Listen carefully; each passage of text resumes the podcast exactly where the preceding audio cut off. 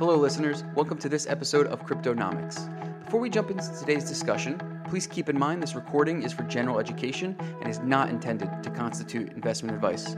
Any opinions expressed are those of the participants and do not necessarily represent those of Withum.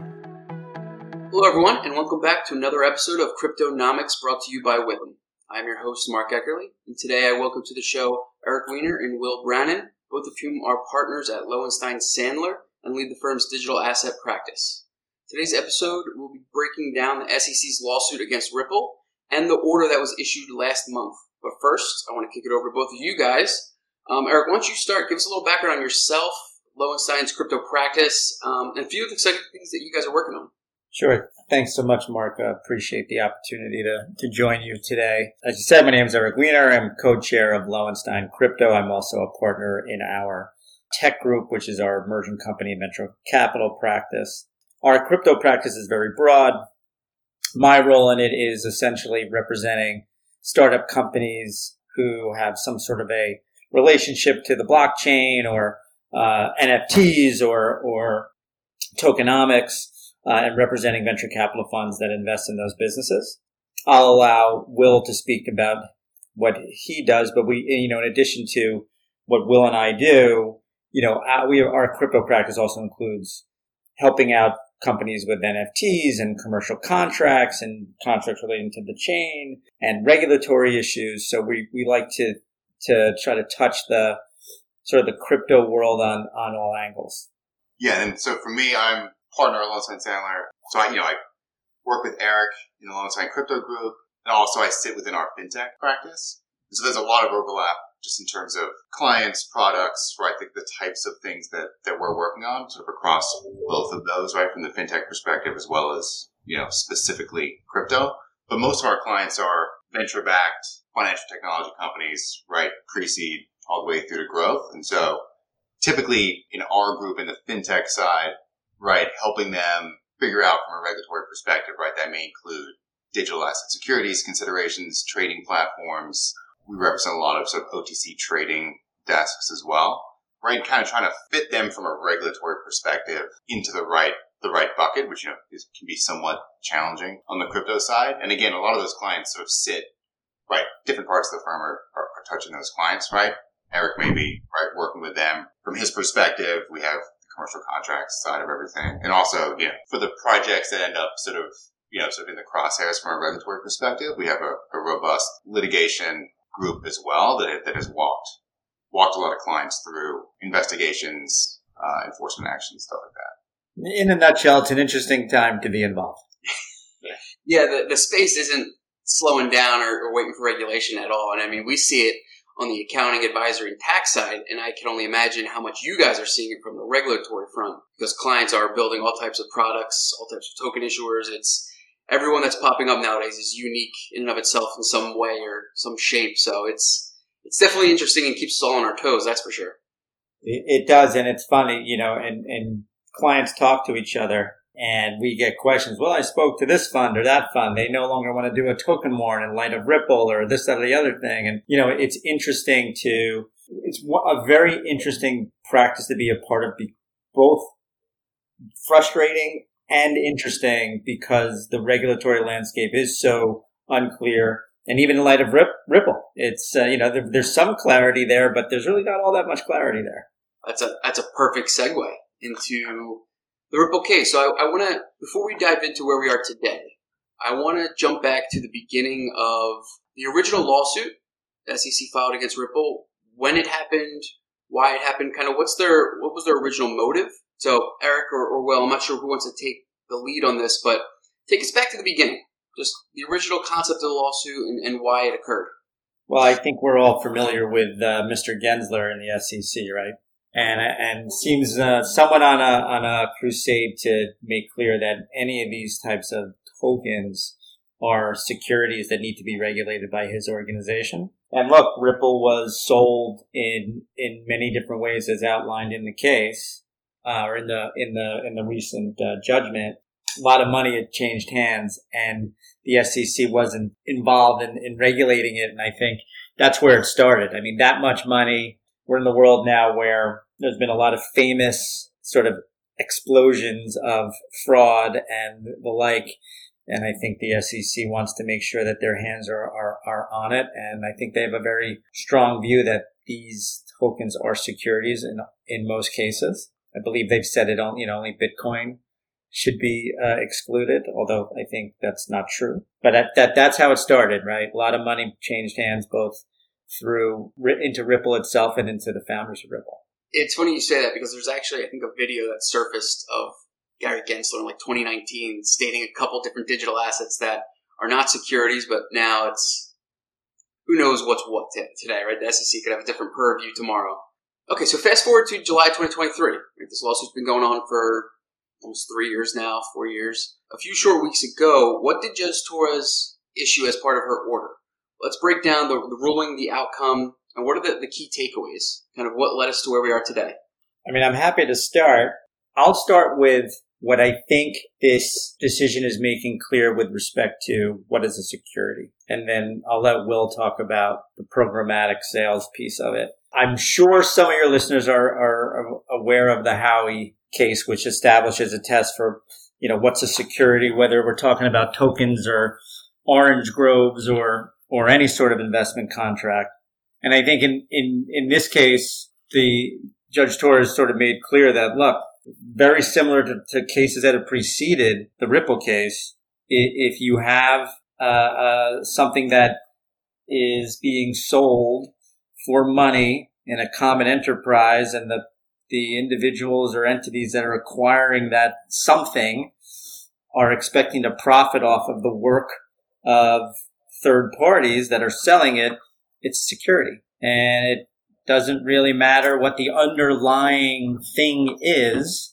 So, like, I think they use examples in other cases. You know, if, if, if the underlying thing is a pig, a pig in and of itself is not a security, but if there's a scheme or some investment contract that sells the pig, it very well could be a security if the other prongs of the Howey test are met, which is a common enterprise, um, pursuant to which you know there's an expectation of profit by virtue of the work of the those that are selling them. And I think that's where we are. I think that's where we are after Ripple. And I think a lot of Ripple, at least in this institutional sales prong, where they sold XRP to these institutional purchasers. Uh, I think that just reinforces that in those situations, we have a security. Uh, and I, uh, uh what I was going to say was one thing that I think is really important about this particular prong of this decision is when Ripple and its founders were talking about XRP, they were disseminating information about it over a wide scope. They were talking about it. They were talking about it on social media. They were on YouTube. They were giving out reports and all this stuff. And it wasn't just to some limited group of people. They were promoting this to the world. And then they sold the, uh, the actual XRP pursuant to these investment contracts. So I think taking all those things together, it was sort of a totality of the circumstances test. You look at all those things under Howey. and if you're going to sell anything, token or otherwise, in this way, it's going to be a security. So from from from my perspective, looking at it, it's um like you know, there's obviously a lot of back and forth, right? You have the sort of the history of the case, right? It's three years. There's been a bunch of different motions, right? We had various documents released on the SEC side, right, about a month before the the decision or the the uh, the decision came down. To me, the takeaway is kind of I think what a lot of people in the, the industry have been saying, right? XRP itself, right, is not a security, right? It's all about the wrapper, right, and the context. Like similar similar to Eric's point, right? You may have an orange or some some sort of item. Like that item in and of itself is not a security. Like that sort of directly contradicts, right, the, the position that the SEC I, I think has been, you know, either overtly or sort of implicitly suggesting over the last couple of years, particularly since right Gensler has sort of led the charge, right? And so then it all becomes right. You're sort of in a what I view as a more traditional framework, right? You're looking at a token or an asset. You now have to think about, does this look, right? Is this being offered in a way that kind of looks like a capital raise, right? When you're reaching out to, to people, they're giving you money, right? And obviously the, the, clear hope is that you're using that money to build out your business, build out the network, right? And, and people are sort of expecting a return. But when you kind of compare that to like what's identified in the, the decision as sort of programmatic sales, those sales are really sort of the, from a number of transactions perspective, right? The huge, the huge majority, right? And that's what I think people, most people care about, right? You have all these tokens listed on exchanges. The court said, look, when it's this sort of blind bid ask structure where I'm going on to an exchange, XRP is available to buy, I buy it, I don't know who I'm buying it from, I don't have this relationship with, right, the, you know, the, in quotes, issuer or the creator of that token, right? I'm not, you know, I, I may be buying it because I, I, hope it goes up in value, but that's not, right? It, it, looks very different than like the institutional example that they give, right, in, in the decision that, that Eric was talking about, right? Because that kind of looks and feels like a traditional capital raise, right, in, in some instances, right? Whereas the programmatic sales, buying and selling in a blind bid ask fashion is is very different. And so to me, that's the, that sort of getting some clarity, at least as to like structure and, and approach, right? The underlying asset's not security, but now we have to look at like the surrounding facts and features, right? The totality of the circumstances, right? Which is the typically the which is interesting because if you think about in a footnote in the decision when they were talking about the programmatic sales, they, they had mentioned secondary sales. And one thing that remains open now is under this decision is a secondary sale, one that is going to be governed by Section Five of the Securities Act, and I, it's a it it's it's maybe, and it, and the the court in this case didn't didn't answer the question. Uh, what they did say is it's maybe, but it, it'll probably be another totality of the circumstances test under Howey to make a determination of whether or not a secondary sale is going to be governed by those specific securities laws. But that gives some gray. You know, I can imagine seeing some secondary sales being consummated in light of Ripple that are not going to be registered. Do you foresee that Section 5P, some of that gray area, being any part of the appeal process from the SEC as part of this ruling? Could they bring that up as kind of some foundation to build upon, or no? Oh, I, I think they're going to appeal. oh, I think they're going to appeal. I, I mean, as to what they're going to argue, I just don't know. I mean, I, I think there was like hundreds of facts in dispute in connection with the summary judgment motions. So I, am certain that they're going to try to pick this apart. H- hard to know. I don't know if Will has a, a different view. It's hard, hard for me to know where they're going to stand, but I, I think the, I think the decision made it was very well written with respect to the programmatic piece seems a little, in, in, all cases, but the programmatic argument, one where it's a blind bid ask and you don't know who's profiting from it or not, seems to seems to be a clear and a reasonably clear to me exception to the Howey test. Yeah, I mean, I think my, my sense is they're going to write every single fact in detail, right? It's going to be something they're going to push on. You do get to this point where it becomes, just from a practical perspective, kind of hard in some ways, right? Because if you take a step back, most of the recent activity from the SEC has been right focusing on intermediaries, right? And, and right, so you have Coinbase, probably the most you know prominent example, right, where being charged with right effectively acting as an unregistered broker dealer because those some number of the tokens are unregistered securities. But you're in this sort of bizarre situation where the actual issuers haven't been charged, right? Ripple is a little bit different, right? It's again sort of precedes some of the more, the more recent activity. But I think it, it, it becomes hard, right? Because once you start focusing on secondary transactions, like the consequences of an unregistered security sale and trying to follow the chain, right? For like rescission rights and all that kind of stuff, especially in a crypto context, right? How do you even like begin to, you know, the billions of? Yeah. So it just becomes a bit, you know, I think they're going to pick and choose, but I think it's going to be broad, broad scale in terms of like fighting and, and now, many, I would say, in the community observers, if you will, view this as a victory. Do you guys see that this ruling is a victory for the digital asset community and for other companies? Or is it a is, is there a potential takeaway from the SEC here that they have some foundation to stand on and something to build upon that formal guidance came out? What what is your takeaway, positive or negative, from this ruling? I mean, it's funny. I think in the first 48 hours after this decision came down, it was almost like a ticker tape parade in downtown Manhattan. And I think that that's tempered. I think there's just still a lot of uncertainty uh, about that initial step. You know, how are we really going to structure these things? because not every sale is a programmatic sale or a distribution to an employee or something like that. The SEC is going to fight this, like Will said, tooth and nail. I think we need to take a wait and see approach. Certainly, I think this is a positive for the crypto community and, uh, you know, I think a small step, but a step in the, in the right direction of getting some clarity. But unfortunately, we're not, a, there's no finality here. You know, the appeals are going to go, are going to go to the second circuit and we're going to see what ultimately happens. But I think seeing, uh, uh, to Will's point, seeing a judge made clear that like just because you're XRP doesn't mean you're a security. I mean, here there is a there is a very clear statement to that effect. There has to be more than that.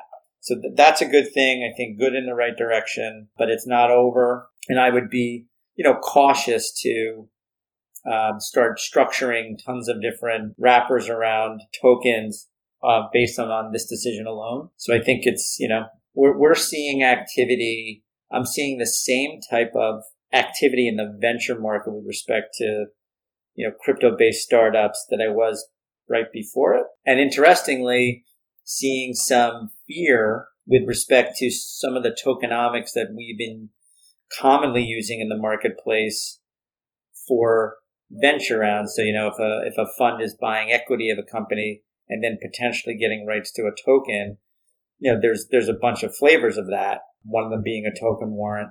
Some people are now afraid to get a token warrant, even though in our case, it's a very limited offering to highly sophisticated and accredited investors. You know, it's not something that's being broadcast over YouTube to 5 million people. So the, the initial issuance is, is probably fine, but actually seeing some fear, which has surprised me in light of the decision. Yeah, I was going to say, I, yeah, just to chime in, I think definitely 100% positive. I think a cautious approach makes sense.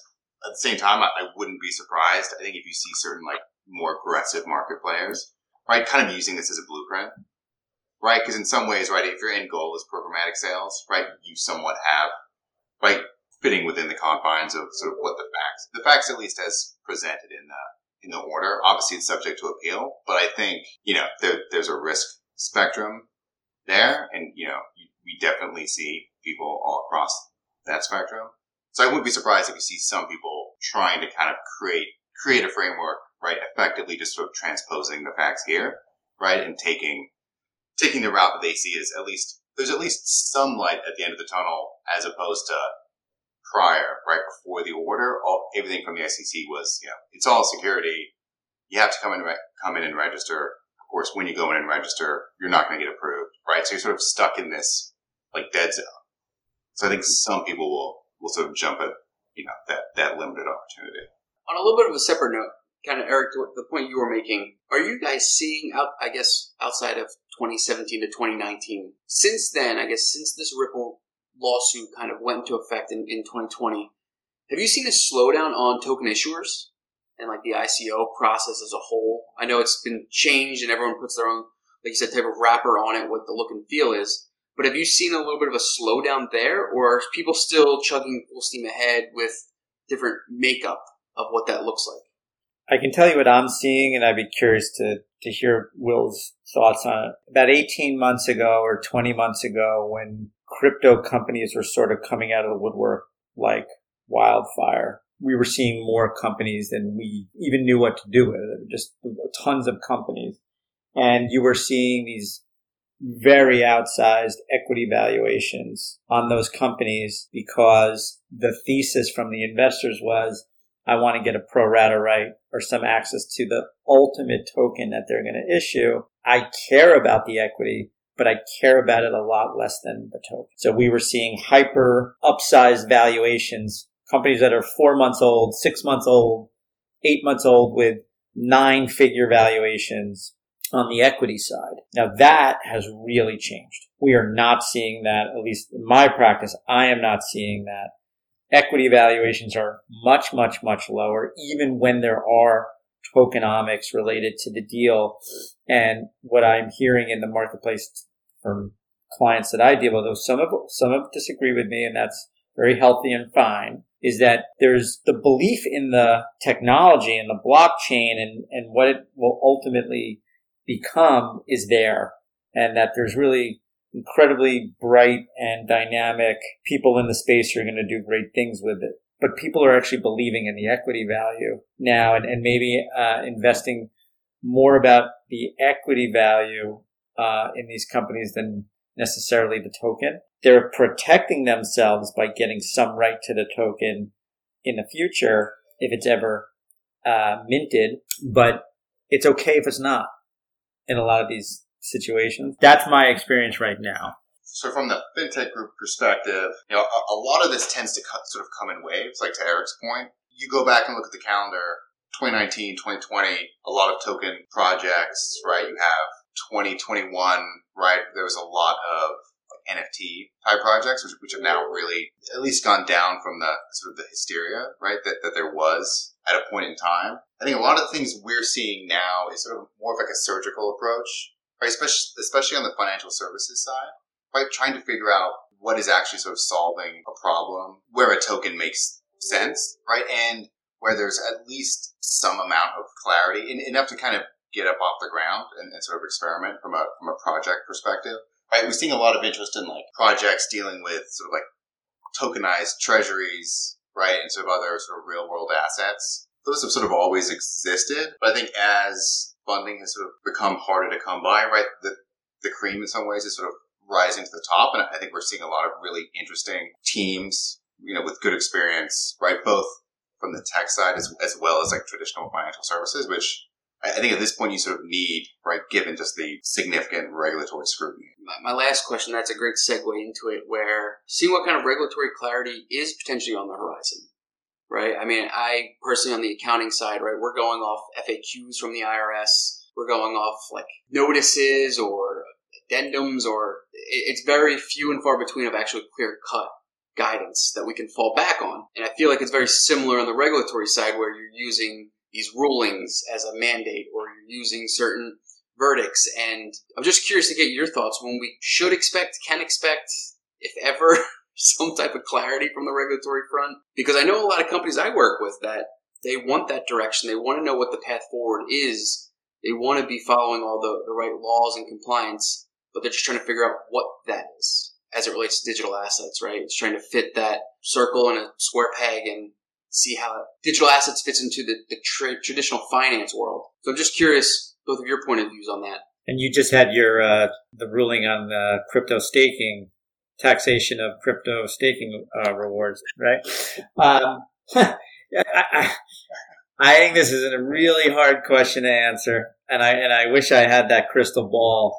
The one thing I I do genuinely think though is I think the Ripple case puts a little more pressure on the SEC. I mean, this is a punch in the gut on some levels to them. Um, and hopefully that means there will be some increased desire to stop regulating the way that they're doing it now. What that means, how much it accelerates, I don't know. But this is certainly a positive in that regard uh, I think there will be more clarity sooner than later as a result of it. Yeah, I'm not like hugely optimistic for broad scale clarity. I feel like people have been sort of asking this question for quite a while now, and it's right. There'll be something that'll happen. There'll be a bill in Congress that, that people are sort of hopeful that, that people will sort of coalesce around. But I think part of the problem from a U.S. perspective is just like the regulatory structure, right?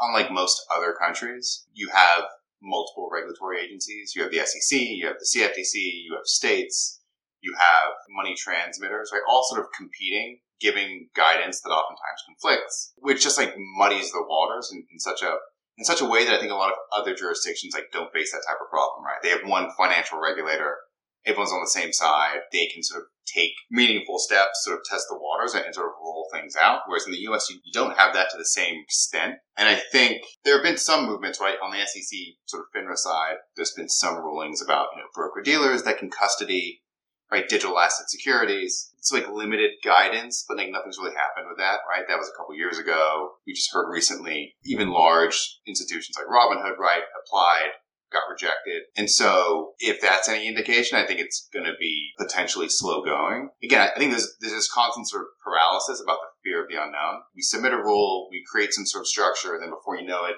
right, there's like an FTX like event, right? And now instead of that happening in a vacuum, it, it's happened under this framework, right, that a regulator has put forth, right? Then they're sort of in the crosshairs. I'm hopeful, but it's I think it's going to be a tough slog to where we get to a place where it's where it's no different than saying you want to start a typical traditional securities broker dealer, where you just go through the process, everyone knows what it is. I think it, you know it could be some time before we kind of get to that get to that place. that's what I've been saying for a while. I feel like last four or five years, four, four or five years ago, it was the, the regulatory agencies are taking their time. They want to make sure they get it right, and nothing's really changed since then. at least too much. So it's, I feel like we're still in like a holding pattern. So I'm definitely not holding my breath by no means. And unfortunately, you know, we, it's not like we have a Congress that moves quickly either. And there's, there's still antagonism from the SEC for sure. You know, let's see if, if this decision, Coinbase is ongoing, stuff is going to move something in the right direction, but moving in the right direction could be molasses either way. That wraps up today's episode. I really appreciate you guys taking the time today, Eric and Will. Thank you both for joining me. If you want to learn more, visit lowenstein.com. They have a crypto practice and a landing page there so you can see more insights, sign up for their uh, newsletters. And yeah, thank you guys for joining me today. Really appreciate it, Mark. Yep, thank you. Thank you. All views expressed in this podcast by Mark Eckerle or his guests are solely their opinions and do not reflect the opinion of Withum. This podcast is for informational purposes only.